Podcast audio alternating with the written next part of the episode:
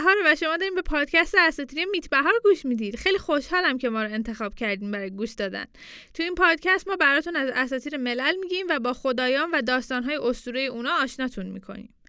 این هفته ما قراره در قاره آمریکا همچنان بمونیم و در ادامه قسمت خانواده اساطیر اینکا داستان اساطیری یکی دیگه از امپراتورهای بزرگ آمریکا رو براتون میگیم یعنی آستک یه کمی راجع به آستکا تو قسمت 19 صحبت کردیم. اگه دوست دارید می‌تونید برید اول اونو گوش بدید بعد بیاید اینجا. ولی تو این قسمت می‌خوایم خیلی مفصلتر از تمدنشون بگیم و بعدش بریم خانواده اساطیری قوم آستک رو کاملا بهتون معرفی کنیم.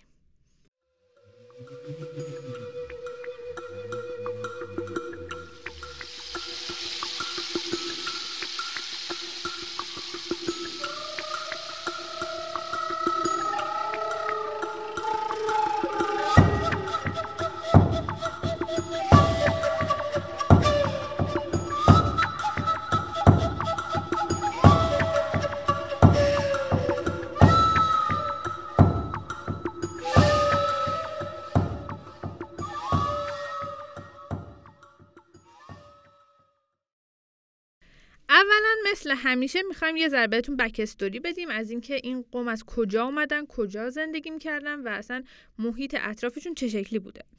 نکته جالب اولی که می‌خوام بهتون بگم اینه که آستک ها اصلا اسمشون آستک نبوده. یعنی خودشون به خودشون نمی‌گفتن آستک در مرکز قاره آمریکا یعنی جایی که تقریبا کشور مکزیک کنونی یا گواتمالا و این کشورها واقع شده یه قومی زندگی می‌کردن به اسم ناوا. یا ناوا که چند تا قبیله بودن. یکی از این قبایل اسمش مشیکا یا تنوچکا مشیکا بوده. قبایل متعلق به قوم ناوا به طور تدریجی میان به دره مکزیک که یه منطقه خیلی حاصل خیزی بوده و مهاجرتشون اینجوری بوده که از آمریکا شمالی می اومدن به طرف پایین. وسط این دره یه درچه بزرگ داشتیم به اسم تکس کوکو که اصلا الان سعی نکنید توی نقش دنبالش بگردید. چرا؟ چون که بعد از اینکه اسپانیا میان و اونجا رو تحلیل مستعمره خودشون می‌کنن زحمت می‌کشن و این دریاچه رو باعث میشن خشک بشه. قبیله مشیکا آخرین قوم بودن که یه جورایی وارد این دره میشن نیمه های 1300 میلادی. و خب به خاطر اینکه آخرین قبیله بودن زیاد جای زیادی برای اشغال نمونده بوده طبیعتا. به همین خاطر رونده میشن به طرف یه سری جزایر کوچیک توی دریاچه تکسکوکو.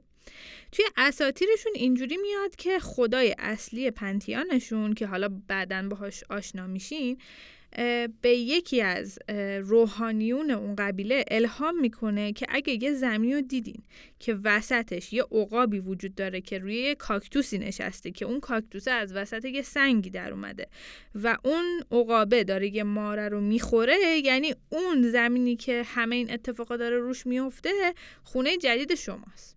یعنی اصلا نمی‌خواسته اینا یه جایی رو پیدا کنن. چون این چیزی که حالا توصیفش کرده یه ذره غیر ممکنه. بعدش هم احتمالا اون کسایی که گفتن که ما اینو پیدا کردیم حوصلهشون سر رفته بوده از گشتن. ولی خب همه این داستان رو بهتون گفتم که بهتون بگم چرا بهشون میگن آستک به خاطر اینکه اسم اون سرزمین افسانه ای که ازش مهاجرت می‌کنن و میان به همون جزایر درچه تکسکوکو آستلان بوده. آستلان اسم اون منطقه است. مردمی که تو منطقه رو زندگی می‌کردن بهشون می‌گفتن آستکا. پس آستکا میشه مردمی که اهل آستلان بودن. حالا روی اون جزیره ای که بهتون گفتم بالاخره ساکن میشن طی چند صد سال حکومت موفق میشن که یکی از مدرن ترین و جالب ترین حکومت شهرهای زمان خودشونو بسازن که چندین برابر شهرهای معاصر اروپایی بوده و خب ساختارش خیلی جالب بوده الان بهتون میگم. اسم این شهر که میشه پایتختشون تناچتیتلان بوده که در قلب مکسیکو سیتی امروزیه. این شهر در واقع یه جزیره بوده که پر از کانالهای آبی مثل ونیز بوده. یعنی مردم با قایق و حالا بهش می‌گفتن کانو توی این خیابونهای آبی حرکت می‌کردن و چون خب خود جزیره در ابتدا کوچولو بوده نسبتا خودشون شروع می‌کنن جزایر مصنوعی می‌سازن از زمین های حاصل خیزی که حالا توی قسمت های مختلف دریاچه می‌تونستن پیدا کنن. حدودا توی اوج قدرت این شهر 250 هزار نفر شهروند داشته و های خیلی عظیمی که احتمالا با اسم هرم آستکی میشناسینش ساخته میشه و هنر به شکل خیلی زیبایی تو شکوفا میشه. دور شهر یه سری کانالای دفاعی از جنس چوب ساخته می‌شده که می‌تونستن اینا باز و بسته بشن. و به کشتی ها و قایقا اجازه ورود و خروج بدن یا وقتی به شهر می‌خواسته حمله بشه اونجا می‌شده خط مقدم دفاعی که بدون اینکه کانالا رو باز کنن و به کشتی های مهاجمین اجازه ورود بدن بتونن بهشون حمله کنن. ولی خب همه اینا پول و امکانات می‌خواد و شاید براتون سوال بشه که چجوری مردم یه جزیره کوچیک به اینجا رسیدن. باید بدونید که آستک ها خیلی جنگجوها و سیاستمدار قابلی بودن. وقتی که حدودا 100 سال از سکونتشون توی اون جزیره میگذره یه پیمانی میبندن با دو تا شهر خیلی خیلی خیلی خیلی مهم و استراتژیک دو طرف همین دریاچه تکسکوکو که اسم یکیشون اصلا تکسکوکوه و اسم یکی دیگهشون تلاکوپانه. و اون پیمان باعث میشه که یه قدرت سگانه رو تشکیل بدن و قدرت حاکم در اون منطقه رو شکست بدن و یه امپراتوری خیلی بزرگی بسازن که حدوداً 5 میلیون نفر جمعیت داشته در اوج قدرتش و همه این اتفاقا حدوداً سال 1428 میفته ولی خب قبیله مشیکا خیلی جاه طلبتر بوده. و هی میاد قدرت خودش رو اضافه می‌کنه و اون دوتا شهر رو یه جورایی می‌زنه کنار و یه جورایی اونا رو می‌کنه خدمتگزارای حکومتی. و در اوج قدرتش پنجاه تا شهر حکومت رو می‌کنه زیر مجموعه خودش. و به خاطر تمام این باج و خراج های این شهرها پایتخت خیلی خیلی ثروتمند میشه.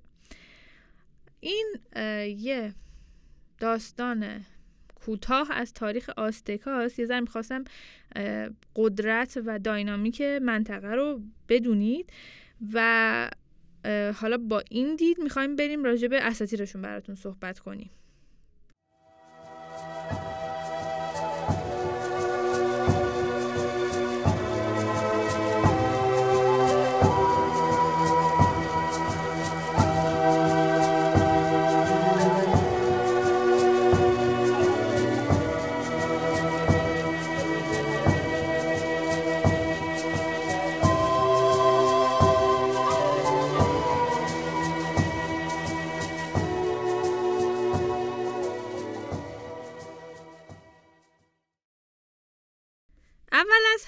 باید یه چیزی رو بگم.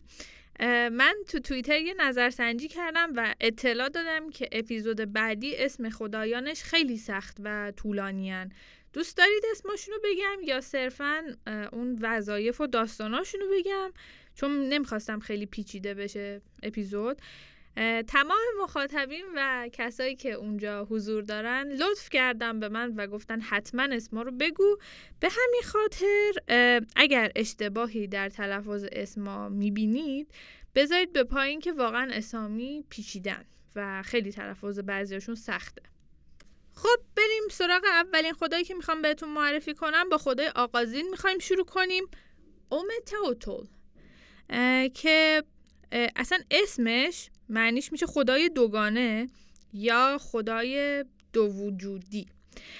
این دلیلش اینه که به طور همزمان این خدای اولیه که تقریبا آفرینش رو به وجود میاره و همه چی رو خلق می‌کنه و اینا به طور همزمان مذکر و معنسه و یه جورایی جمع ازداده. یه مفاهیم مثل خوبی و بدی تاریکی روشنی معنس مذکر از اون به وجود میاد.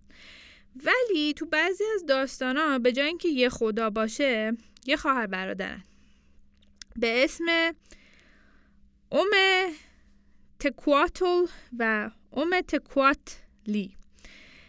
این دو نفر یا همون یه نفر به تنهایی حالا بسته به اینکه کدوم سورسو دارین می‌خونید صاحب چهار تا پسر میشن که اونا یه جورایی خدایان اصلی پنتیان آستکا هستن. و نکته جالب توجه اینه که با اینکه قدیمی ترین و پیرترین خدای پنتیان آستکن و پدر پدر مادر مهمترین خدایان آستک محسوب میشن هیچ معبدی براش وجود نداره و یه جورایی اصلا پرستش نمیشه قربانی نمیشه زیاد اصلا نیست. توی زندگی روزمره مردم. چرا؟ نگاه کنید تو جهانبینی آستک ها ما 13 طبقه بهشت داریم که طبقه بالای بالای بالا جاییه که ایشون دارن زندگی می‌کنن. و خب هشت طبقه هم زمین و زیر زمین داریم. در نتیجه فاصله ما با ایشون میشه 13 طبقه چون ما روی بالاترین طبقه زمین داریم زندگی می‌کنیم. بعد این فاصله به زم آستکا انقدر زیاده که هر معبدی بسازن هر پرستشی بکنن هر دعایی بکنن اصلا نمی‌رسه به اون. در نتیجه پرستشش یه جورایی کنسله.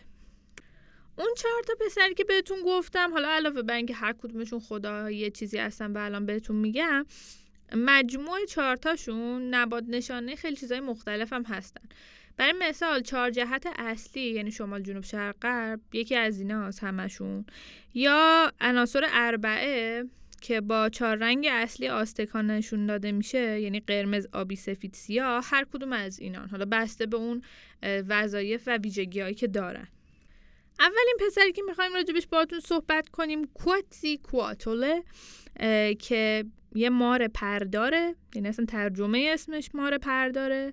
از مهمترین خدایان آستک بوده و به پدر مادرش در خلق جهان کمک می‌کنه. نیمه مار نیمه پرنده است. برای همین یکی دیگه از اسماش مار رنگارنگ خیلی بزرگه و تو خیلی از نگاره ها به شکل همین ماری که بهتون گفتم به تصویر کشیده میشه. ولی خب خیلی نگاره های انسانی هم ازش موجوده. خدای باد و بارانه و به وجود آورنده ذرت. به شدت باهوش و زیرکه. و علاوه بر همه اینا انسان رو از ترکیب خون خودش ذرت و استخوانهای دنیای مردگان خلق می‌کنه. برای همین پرستشش خیلی اهمیت زیادی داشته تا جایی که خیلی از امپراتورای آستک اسمشون رو یه تلفیقی از اسم خودشون و ایشون میذاشتن. خیلی نقش گسترده ای هم در بسیاری از داستانهای اساتیری داره. یعنی خیلی از خدایانی که الان بهتون معرفی می‌کنم شاید اندازه ایشون توی داستانهای اساتیری پررنگ نیستن. پسر دوم اسمش تسکاتلی پوکا بوده یا آینه دودالود ترجمه اسمش در واقع این میشه. یکی دیگه از این پسراست که در آفرینش دنیا به پدر مادرش کمک می‌کنه. ایشون خدای obsidianن obsidian یه سنگ براق آتش فشانیه که در آمریکای جنوبی خیلی اهمیت زیادی داشته. چرا؟ به خاطر اینکه اولا خیلی براقه خیلی خیلی محکمه یعنی باهاش قشنگ میشه ابزارالات مختلف درست کرد و تقریبا تو بیشتر سایت های کاوش از ظرف و کوزه و ابزارات جنگی از جنس obsidian پیدا شد به همین خاطر خب خیلی استفاده زیادی داشته و مردم فکر می‌کردن که این سنگ سنگیه که یه محافظ خداگونه داره همینطور به خاطر اینکه سرشار از مواد معدنی بوده با شخم زدن پودرش توی خاک خاک بارور می شده. به همین خاطر یه ربط خوبی هم بین زمین و ایشون هست یعنی هم از دل زمین میاد هم باعث باروری زمین میشه و یکی از دلایلی که القابش میشه خدایی که باعث زندگی ماست همین خاصیت زندگی بخشیشه. خدای بعدی که می‌خوام بهتون معرفی کنم یه جورای خدای مورد علاقه من بین این چهارتان اسمش شیپ توتکه که در نگاه اول خیلی وظایف زیبا و لطیف و اصلا گوگلی مگولی داره مثل باروری کشاورزی رشد و نمو گیاهان عوض شدن فصلها آزادی. اما ترجمه اسمش میشه خدایی که پوستشو کندن.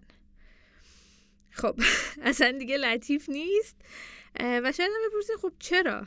چرا همچین اسمی روی خدا گذاشتن مخصوصا؟ به تمام چیزایی که گفتم وظیفش فکر کنید اینا همشون توی چرخه است که معنا پیدا می‌کنن و اون چرخه هم چرخه مرگ و زندگیه یا بودن و نبودن. خب آستکا برای اینکه بیان تفسیر کنن بودن و نبودن و معمولا با عناصر طبیعی که دور سعی می‌کنن توجیه کنن.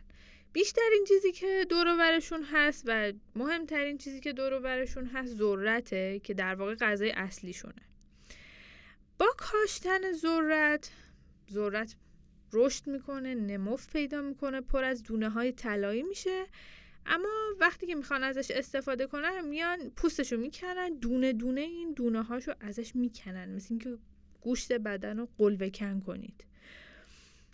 برای همین وقتی می‌خواستن شیپ توتک رو نشون بدن حالا چه توی نقاشی ها چه توی مجسمه ها میومدن یه انسانی رو به تصویر میکشیدن که پوستش انگاری قلوه کن شده تیکه تیکه.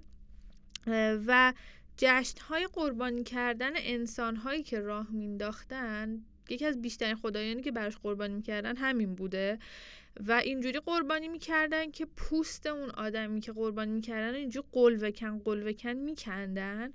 یعنی قشنگ پوستشو میکندن. بعد این پوسته رو رنگ می‌زدن و اهدا می‌کردن به شیپ توتک. برای همین خب خیلی خدای جالبیه واقعا. بعد خیلی جالبه که از خودشون هم مایه نمیذاشتن تو این قربانی ها بیشتر مواقع برده ها یا اسیرا رو اینجوری قربانی می‌کردن. ولی خب رسیدیم به پسر آخر که برترین خدای پنتیان آستک محسوب میشه. یه جورایی مثل زئوسشونه. اسمش هویتسیل و پشتلی بوده و ترجمه اسمش میشه مرغ ماهیخوار جنوبی. ببینید آستک ها جنوب رو برابر با سمت چپ می‌دونستن.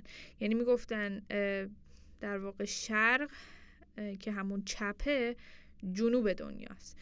و هویتسیلو پشتلی خدای خورشیده. به همین خاطره که بهش میگن جنوبی یعنی خدایی که از سمت چپ دنیا ظهور می‌کنه. علاوه بر اینکه خدای خورشید بوده خدای جنگ و حافظ پایتخت آستکا بوده.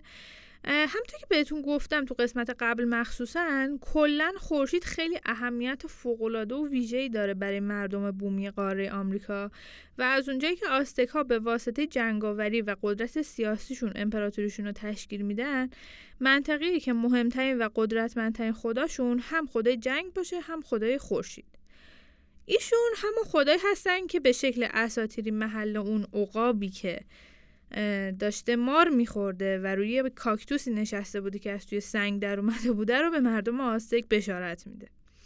سلاحش یه مار بوده که از دهنش آتیش می‌زده بیرون و نکته خیلی خیلی جالب اینه که ببینید تمام خداهایی که بهتون گفتم تا اینجا به جز این آخری یه تلفیقی بودن از اساتیر مردم منطقه‌ای که این قوم مشیکا میان توش ساکن میشن. و حالا اسماشون اسمای آستکی میشه بعدن ولی خیلی از ویژگی هاشون با اون قبلی ها مشترک بوده. اما این خدا یه خدای صد درصد آستکیه یه خداییه که وقتی اینا مهاجرت می‌کنن و میان اینجا زیاد خدای مهمی بین خدایان مثلا مردم بومی آمریکا نبوده. اما با قدرت گرفتن مردم مشیکا این خدا انقدر درجهش میره بالا که در واقع میشه رئیس کل پنتیان. برای همینه که قوم مشیکا یا همون امپراتوری آستک وقتی که حالا امپراتوری میشه هر وقت می‌رفتن جایی رو می‌گرفتن. یه شهری روستایی حکومتی رو به امپراتوریشون اضافه می‌کردن. تنها چیزی که براشون مهم بوده اینی که هویتسیلو پشتلی به خدایانی که اون قوم میپرستن اضافه بشه. براشون خیلی اوکی بوده که مردم حالا اون منطقه خدایان محلی خودشون بپرستن. ولی در کنارش هویتسیل پشتلی باید می‌شده خدای برترشون. در مورد روابطش با انسان ها اینو بگم که اولا خیلی هوای آستکا رو داشته. حالا چه از زمینی که توش ساکن میشن چه حالا الهاماتی که می‌کنه بهشون و حالا چه محافظت هایی که می‌کنه ازشون به واسطه اون قربانی کردنه. ولی یه چیز خیلی جالبی که هست اینه که اگر مردی در زمان جنگ یا زنی در هنگام زایمان فوت می‌کرده به خاطر اینکه هر دو کار نشان از شجاعت دارن این دوستمون اونا رو تبدیل می‌کرده به مرغ مگسخوار و برمیگردندتشون به زمین که یه زندگی خیلی شاعرانه رو تجربه کنن. خب تا اینجا بیشتر با خدایان مذکر سر و کار داشتیم ولی خب چون اصلی رو معرفی کردیم بهتون یه ذره بریم راجع به الهه هام صحبت کنیم. اولین کسی که می‌خوام بهتون معرفی کنم اسمش اینه کواتلی کوه که مادر زمینه و بهش مادر بزرگ و زن افعینشان هم گفته میشه. یه خدای بسیار قدرتمند که حالا می‌تونه باعث باروری زندگی راحت انسان ها بشه. ولی از یه طرفی هم می‌تونه باعث چه می‌دونم زلزله و نابودی و اینا بشه. ستاره ها و ماه ها رو به دنیا میاره. و دلیل اینکه بهش میگن افعینشان اینه که یه دامن خیلی خیلی بلند داره و کل این دامن از در هم گره خوردن کلی مار به وجود میاد که در واقع سمبل زایشه. به همین خاطر توسط مادران مخصوصا مادران باردار خیلی پرستش می شده یکی از کار خیلی عجیبی که داره اینه که می‌تونسته با آدما ارتباط برقرار کنه و از آینده بهشون بگه. به طور مثلا اینکه قشنگ باشون حرف بزنه ها نه حالا چیزی نشون بده. کاملا ارتباط کلامی داشته. الهه بعدی که می‌خوام بهتون معرفی کنم اصلا پیر نیست بسیار زیبا و جوانه و اسمش شوچیکت زاله الهه هنر، عشق جنسی، رقص، موسیقی و زیبایی انقدر میگن زیبا بوده حالا بر اساس داستانهای اساتیری از پوستش نور تابش می‌شده و وقتی که راه می‌رفته پرنده ها و پروانه ها دورش شروع کردن چرخیدن. ولی یه داستان جالبی داره اینه که از اول هم اصلا الهه نبوده الهه عشق و زیبایی نبوده و در ابتدا همسر خدای بارانهای سیلاسا محسوب می شده ولی به خاطر اینکه خیلی زیبا بوده همه خدایان پنتیان آستک دنبال این بودن که یا به همسری بگیرنش یا مشوقشون بشه که در نهایت خدای شب موفق میشه که ایشونو بدزده و در نهایت به همسری خودش در بیاره و این همسری به اون جایگاه الهگی میده. همیشه توی نقاشی های زن زیبا و جوونه در حال رقصه در حال کوبیدن بر تبل آستکیه در واقع و لباسش هم بسیار رنگی رنگی و زیباست. علاوه بر اینکه حالا الهه تمام این چیزایی که بهتون گفتم اینه که مادران جوان هم دعا می‌کنن به درگاهش که بچه هاشون سالم بمونه و خودشون هم در اثر زایمان نمیرن. یه چیزی راجع به آستکا فکر کنم یادم رفت بهتون بگم اینه که بسیار براشون هنر مهم بوده. یعنی سعی کردن تمام چیزهایی که خلق می‌کنن از نظر زیبایی شناسی در خور خدایان باشه. و همینه که ما یه هنر خیلی منحصر به فردی رو در امپراتوری آستک می‌بینیم. ولی خب تمام اینا تموم میشه و همه انسان ها بالاخره میمیرن. برای همین ما همیشه راجع به دنیای مردگان هر اساتیری می‌خوایم صحبت کنیم. اسم خدای مرگ و زیرزمین آستکا میکتالانت کوتلی بوده که معمولا با نشانه هاش مثل جخت ها انکبوت ها و خفاش شناخته می شده و خیلی برای من این قضیه جالبه چون که ببینید این اقوام آمریکای جنوبی خیلی از نظر حالا ارتباطات بین قاره ها خیلی ارتباطات کمی داشتن نسبتا حالا نسبت به آسیا و اروپا و آفریقا بخواین حساب کنید. ولی خیلی المنت های شبیه به هم داریم توی فرهنگشون نسبت به فرهنگ خب ایرانی نسبت به فرهنگ اروپایی که خب خفاش و جغد هیچ وقت تو هیچ فرهنگی حیوان خوشیمن و خوشحال و نشانه شادی نبوده. و اینکه این قضیه همچنان اون فر دنیا هم تکرار میشه خب برای من خیلی جالبه. ولی حالا راجع به خدای مرگ صحبت کنیم. ایشون تنها خدا در کل پنتیان آستکان که تمامی انسان ها مجبور بودن که حتما حتما حتما حداقل یک بار باهاش دیدار کنن. چرا؟ چون خب همه میمیرن. و تنها کسایی که نمیرن به دنیای زیرزمین کسایی هستن که به شکل خیلی بدی کشته میشن و لازم نیست دیگه دیداری انجام بدن که این شکل کشته شده ها می‌تونه به خاطر زایمان باشه می‌تونه توی جنگ باشه یا توی سیلا و طوفانا. ایشون رو معمولا به شکلی اسکلت نشون میدن که کلی لکه های خون روی جمجمشه و یه گردنبند هم از تخم چشم های انسان ها پوشیده برای همین اصلا چیز جالبی نیست برای نگاه کردن.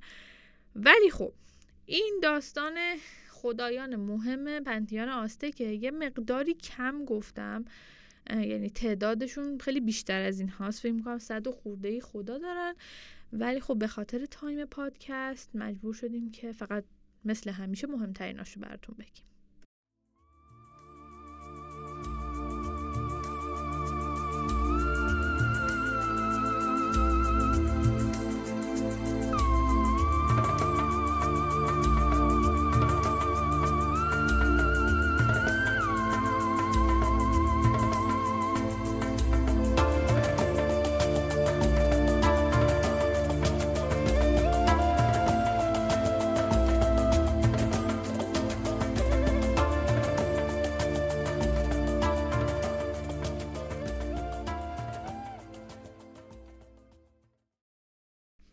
خب به رسم هر اپیزود آخر اپیزود ما می‌خوایم یه داستان براتون تعریف کنیم از داستانهای اساتیری که این خدایان توش حضور دارن. داستان این دفعمون راجع به داستان به وجود اومدن موسیقی در فرهنگ و امپراتوری آستکه. خب همونطور که بهتون گفتم آستکا خیلی براشون هنر و موسیقی و اصلا اشکال معماری و اینا خیلی مهم بوده. برای همین خب برای به وجود اومدن موسیقی هم تو دنیاشون یه داستان اساتیری دارن. داستان از اینجا شروع میشه که یه روزی دو تا خدا با همدیگه دیدار می‌کنن. برای پیچیده نشدن داستان اسمشون نمیگم ولی خدای آسمان و خدای باد. بعد به خاطر اینکه اینا کلا طبیعت خداگونهشون اینجوری بوده که سر و صدا زیاد داشتن. یعنی آسمون رد و برق می‌زنه باد حالا زوزه می‌کشه و اینا. همیشه توی دنیا صدای این دوتا میپیچیده. بعد یه روز میان با همدیگه صحبت می‌کنن و میگن که بیا هر دوتامون ساکت باشیم گوش بدیم ببینیم که چه صدایی داره تو دنیا میاد. بعد وقتی که ساکت میشن متوجه میشن که هیچ صدایی نیست. خیلی دنیا ساکت و بیروهه. و به نتیجه می‌رسن که ما باید یه چیز رو خلق کنیم که دنیا رو از این سکون و ساکتی در بیاره. خدای آسمان پیشنهاد میده به این که بیا موسیقی رو خلق کنیم. بعد اون یکی میگه موسیقی چیه؟ این میگه که در خانه خورشید یه سری افرادی هستن که باعث میشن که دنیا رنگی بشه زیبا بشه با صوت هایی که از خودشون و ابزاراشون تولید می‌کنن. خب این خدایی که اینو میشنوه خیلی کنجکاو میشه که بره اینا رو ببینه و یکی از اونا رو ورداره بیاره رو زمین. وقتی که می‌رسه به خانه خورشید صدای فلوت اون نوازنده ها رو میشنوه و صدای خواندن خواننده های خانه خورشید. ولی وقتی خورشید می‌فهمه که اون اومده سری به اینا میگه سکوت کنید سکوت کنید. چون اگه اون بیاد تو و ببینه شما دارید حالا موسیقی می نوازید و می‌خونید شما رو برمیداره می‌بره زمین و دیگه پیش خورشید زندگی نخواهید کرد.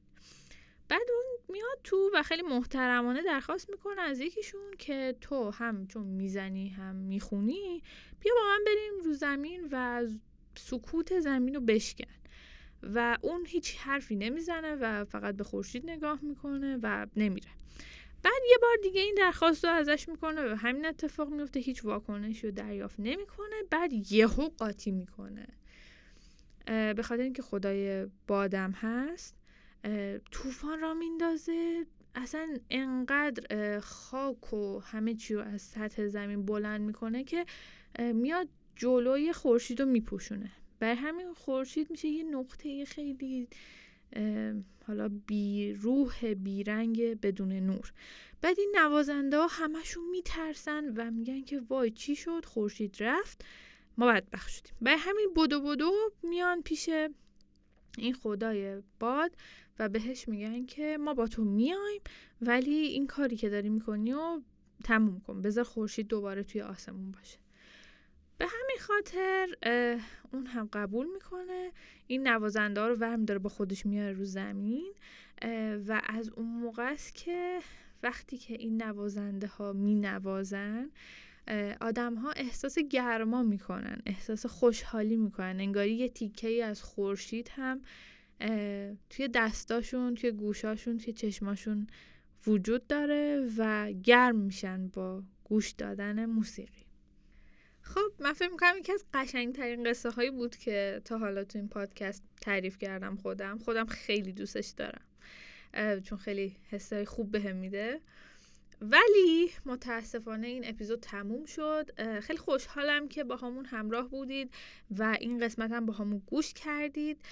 اگه لطف بکنید و برید توی Castbox برامون نظر بفرستید یا اینکه اگه سوالی دارید ازمون بپرسید یا توی Apple Podcast هم بهمون امتیاز بدید هم نظراتتون رو بپرسید خیلی خیلی خوشحال میشیم.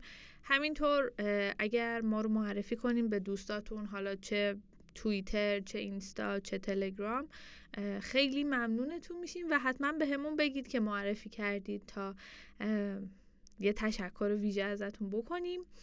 امیدوارم که تا هفته بعد نه هفته بعدش که اپیزودمون دوباره میاد سالم بمونید مخصوصا تو این اوضاع خودتون و خانوادهتون و عزیزانتون. امیدوارم که حالتون خوب باشه و بر وفق مراد بگذره.